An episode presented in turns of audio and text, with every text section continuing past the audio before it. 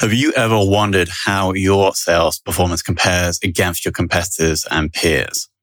The B2B sales benchmark report provides the definitive guide to what success looks like in 2021. See how you compare in terms of win rate, sales cycle, average deal value, relationships, and engagement.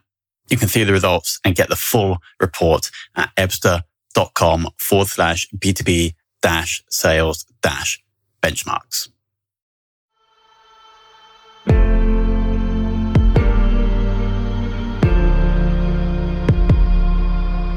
This is Sales Ops Demystified, the number one most downloaded podcast in sales operations.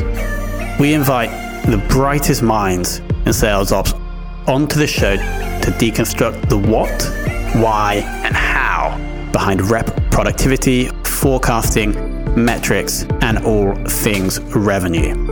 This podcast is brought to you by Ebsta a revenue intelligence platform used to identify risk in the pipeline and score customer engagement, and is sponsored by the Global Sales Operations Association and the UK Revenue Operations Network.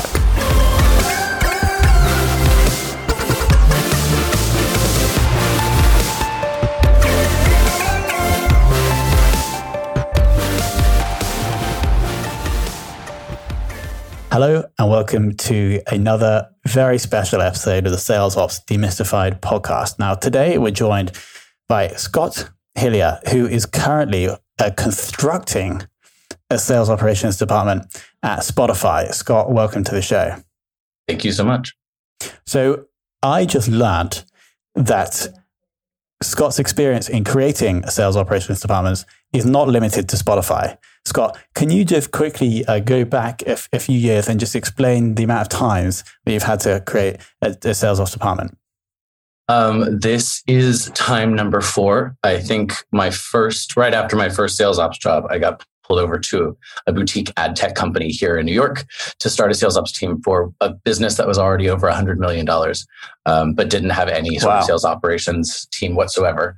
Um, and followed that up with Oscar Health here in New York as well, um, which is now a $2 billion health insurance company. And at that point was only in four markets and one business line. But I started that team um, from scratch and then ended up leaving with, I think, nine people underneath me.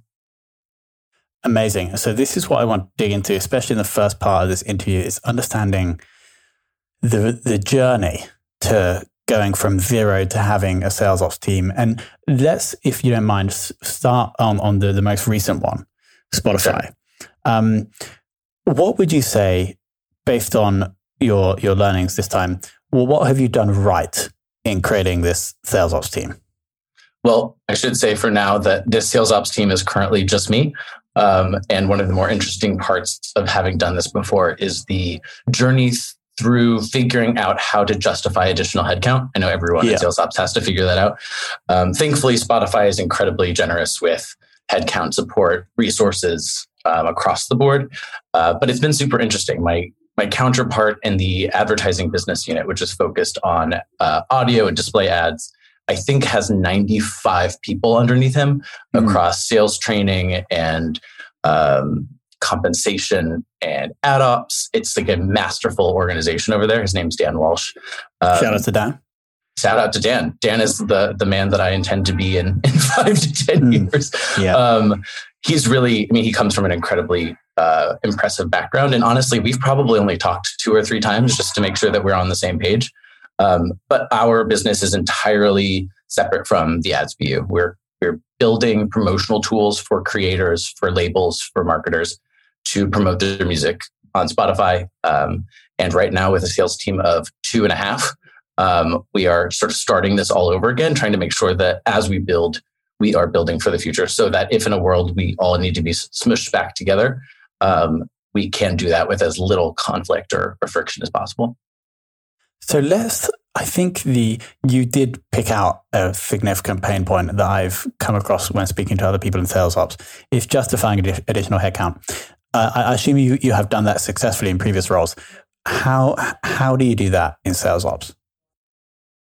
It's really tricky, especially because, at least in my experience, unless you're coming into a sales ops org in a relatively entry level job or in a really, really senior senior position, which sort of suggests that there's already some sort of giant infrastructure underneath you.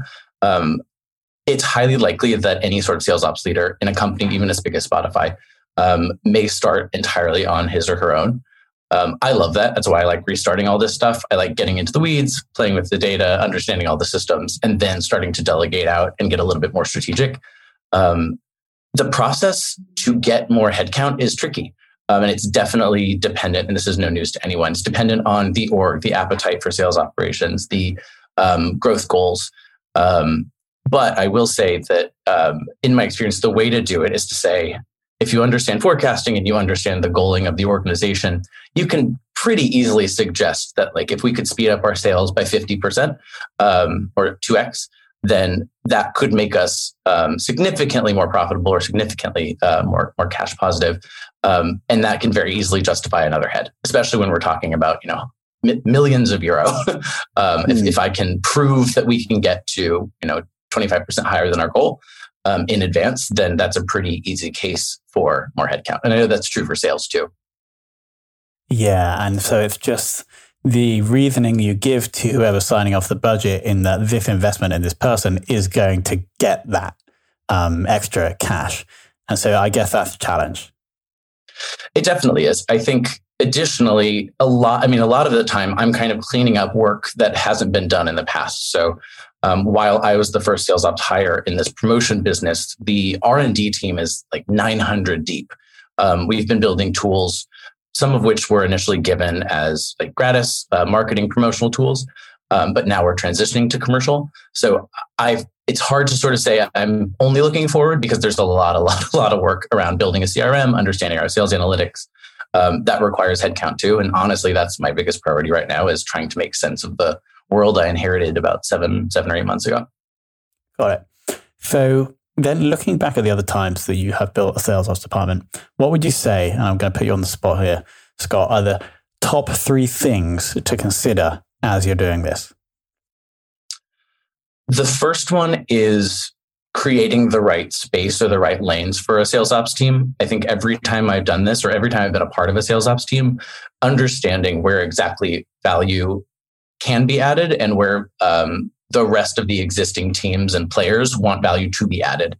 Um, one of the more interesting things about this particular role is I walked in and said, great, like let's start talking about forecasting. Like we, we are sitting in Q3, uh, who's doing it? And I discovered we have a team of data scientists and like business analysts who are running forecasting for this business, like four or five people, um, which is totally a huge shock. Cause usually I walk in and I'm like, let's, let's start here. Let's like, get the data in line and let's figure out where we're going to go. So, so much of my role has been partnering with them, but not doing the actual forecasting work to date. Um, and so I've had to go really deep in Spotify and figure out like where exactly the value I can add is. Um, and right now it's knowing about things about our customers and things about our sales that we didn't know before. Um, I guess at the risk of going down a quick uh, tangent, we one of the first questions I needed to figure out was how we were going to set up a CRM. Um, the advertising BU obviously has a humongous Salesforce uh, instance the music team, who is focused on editorial and releases and marketing uh, promotion, has their own as well. And the team that we're building should, should in theory, sit between those two. Um, so we had to basically retrofit one of those two options to fulfill our needs. Um, and that's been, been a big focus. But I think to answer, that's sort of the first piece. Um, the second thing is understanding how sales ops and product are going to work together um, especially in the last two or three jobs I've had, um, I have been, or my team has been given um, the responsibility, whether officially or unofficially, to help launch products. Again, with a with an R and D team in the hundreds, it's sort of shocking that this like new guy who shows up might get involved. But their experience is so deep in tech and design and user research. But um, they frankly have said to me, we don't really have experience with compliance or legal or marketing, and we don't really know how to talk to salespeople or get feedback from them. Um, and obviously, that's a vast statement. Many of the people do know how to do it, but it's it's tricky. Um, and so, figuring out how sales ops can complement and support product and not just the sales team has been a really, really big, big win. And that was really true at Oscar, where I'd say most of my time was spent Oscar Health, which is where most of my time was spent, like rolling out really big um, external products to, at that point, our broker community who are like de facto sellers on our behalf. Third is understanding the reporting requirements. That has changed so much in every role I've ever had. Um, we start in ad tech. It's just like oh, we don't know who we're trying to sell to. um, we, we our data is is messy. We have duplicates everywhere of like which who our customers are. We need to make sense of the world. At Spotify, it's interesting because we sit at a at the juncture between not just like selling ad products, which we, we do do, but we also um, touch things like royalties, and there are huge, huge, huge um, implications to that. And the things we need to know about our sales are so much more different here than they have been anywhere else because we need to make sure that it hooks into a really complicated royalty engine. Um, so that has been an interesting learning experience, given that I have just dipped my toe in the music world and need to understand how the selling that we're doing impacts that really big chunk of our business.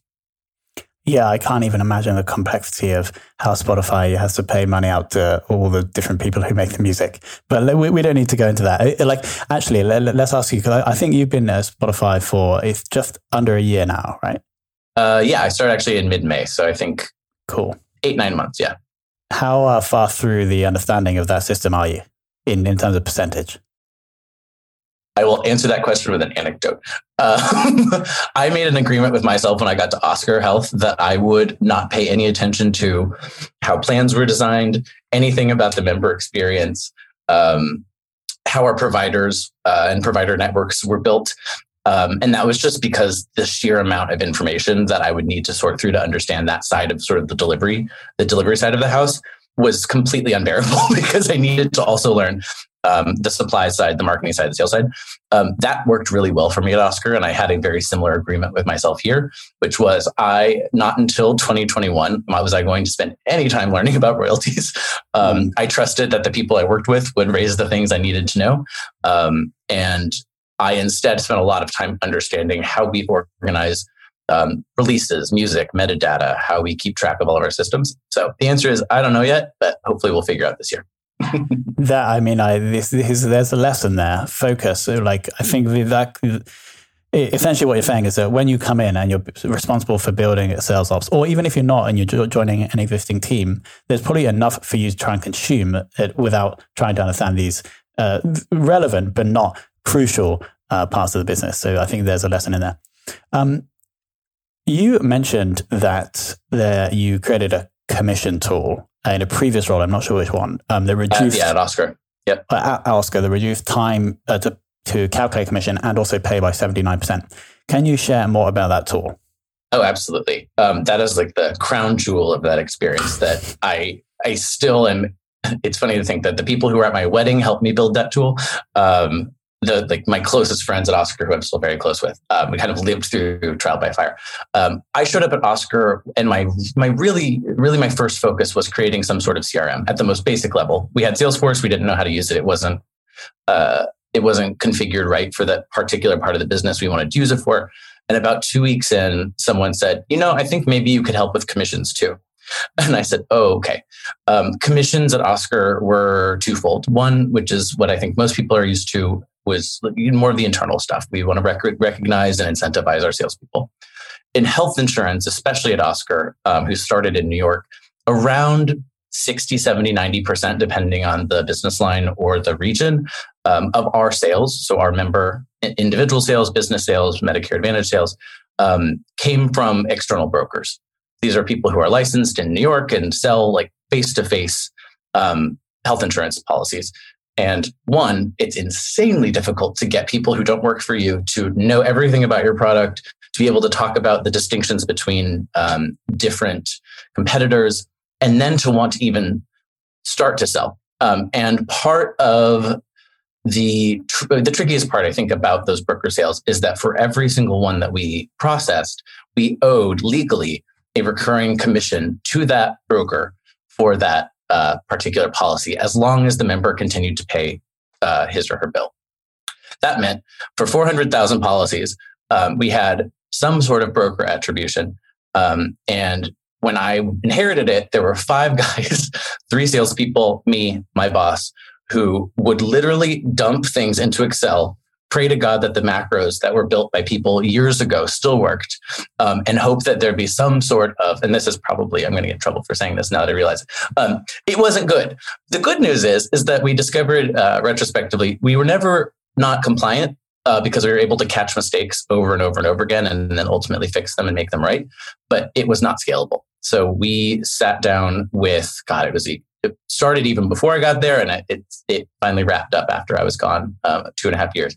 But we realized that we needed to build some sort of commission tool that could do that programmatically. Um, and so all we needed to do was be responsible for the clean data of that broker to, to member attribution. Um, and so we three product pods, me, my entire sales team, my sales ops team, sales uh, team, and then a bunch of broker partners. Um, eventually created what we called the broker portal, which was an ability for these external folks to log in to something, see their book of business, make changes to their book of business, make payments, see their commissions, um, get paid. That was sort of the biggest one. Was we didn't have payment information for any of these folks because um, we had just been sending checks to people who represented them, and those checks were broken. So we had to literally get tax numbers and and uh, ACH information from thousands and thousands of people while the ship was already running. Um, it was the greatest learning experience of my professional life. It was excruciatingly hard, and my very good friend and my number two at the time, Dia, um, still to this day says, I think I saw you cry at work once. And I was like, that's not true. I did not cry at work. I almost cried. And it was deep, deep in the data cleanup yeah. uh, and launch of that thing. It, yeah, it, it nearly broke me, but well, it made me stronger. It was a bunch of fun by the end. It sounds like the uh, kind of the existing state to the the future state that you guys achieved with that system and process that was vastly different in that it's significantly more streamlined. And so that regardless of the pain, it was worth it to see the the the beautiful system that you created. Yes, and I and it, not a system that I created. It's a system I advised on that our mm-hmm. engineers and our product people built. It was by the time we were done, I had one engineer who, when I raised my hand, would start the commissions process, and it would be done. it would be done about four hours later. Uh, it was amazing. So so cool. That's beautiful. Um, you in a previous role also that you you were also responsible for marketing ops. Mm. How did that how did that help in that role, if at all, and how has that helped you in in sales ops roles after that? Um, and if yes, how? Yeah, I think there's always going to be a natural partner. I mean, this is not profound. There's going to be a partnership between sales and marketing always. Um, Oscar, this was at Oscar, was really interesting, especially when I showed up because our um, executive team sponsor was the SVP of marketing, and she also ran sales. Um, she helped pull me over to Oscar. She's my last interview, um, and she was just such an operator in a way that I don't think I have really ever worked with many other people like her. But she managed to take the marketing gravitas in the brand and um, turn that into a selling machine. And it was really cool to see. I've never seen any sort of sales leader led led like that, a sales team led like that. Um, when she left, I realized that I was doing a lot, a lot, a lot of ops work for marketing because the CRM that I built was necessarily the one on which the marketing cloud um, was was uh, was sitting. Um, it, so it was actually a conscious decision. I remember going to my head of sales and saying, "I'm doing a lot of work, and my team is doing a lot of work that actually is marketing ops. It's not doing the marketing itself, but it's supporting marketing. And I want to make sure that we're giving them credit for the work that we're doing because to say that we're just doing growth ops or sales ops is a little vague. And by the time I was done, I think we had a couple of folks um, who were dedicated to the CRM, but who understood that their remit was not just sales, but rather marketing as well. Um, and that was really exciting because we were able, especially in the world of, of healthcare, you actually have to keep track of every email you send to a Medicare um, customer or prospective Medicare customer because CMS um, is allowed to check in on that and make sure that you follow the rules. Um, and so, because of that, the partnership was really important. And if it hadn't existed, we would have had to to shove it all together by the time we were launching Medicare two Januaries ago. Um, so, I'm really, really glad that we were able to kind of get ahead of that. Makes sense. Now, there's one bonus question that I've thrown in here as well. From my research, you were also involved in uh, Google Glass or the, um, that project. Yes, um, I was. Did you manage to keep a pair? Um, because I, I understand that they didn't actually get to release or, or they didn't, didn't go so well. um, no, I would say that the release of Google Glass did not go great. Um, I was it was my first ops job um, in 20 God 2013. Um, I had just stopped selling, um, and I knew I didn't want to sell anymore because I did not like it, but I liked everything around it. Um, and Google hired at that point probably around 32 people, all in ops generalist roles, um, to support the limited and then later somewhat larger release of Glass. Um, but no, unfortunately, they did ask us to return them when we when we left. But I tried to buy one on eBay about two months ago mm. because they're yeah. still out there, and I bought one and it never came. So I oh, still really? don't have one. I know. That's I had to get a, a refund. I know, but someday I'll I'll be I'll be reunited someday. Do they do they function? I, I assume they don't. You, no, they definitely still do. They do function. They def- I mean, oh, as wow. far as I know, they definitely still do. I mean, the the software is not supported, but whatever we yeah. ended up with toward the end of 2015 uh, is definitely still functional. You can still take Beautiful. a picture by winking your eye.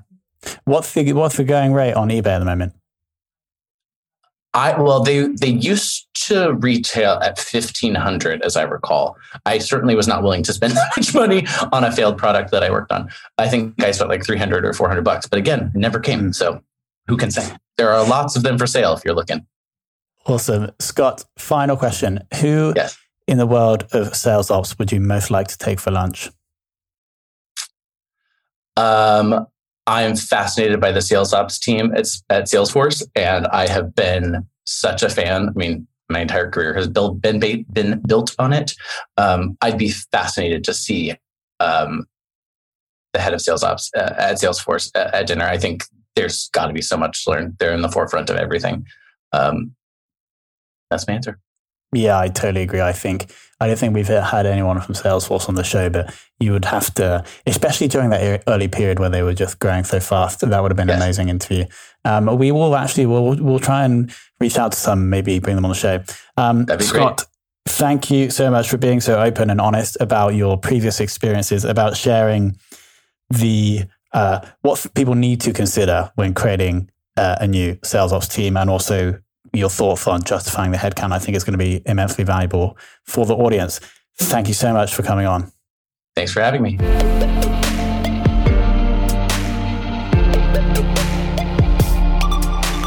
Thank you for listening to this episode of the Sales Ops Demystified podcast. If you are listening on a podcast listening application, then please subscribe, rate, and review. And if you have any questions about the show, if you know a guest, or if you have any questions about sales operations, just hit me up at tomhunt at ebsta.com. That's tomhunt at ebsta.com.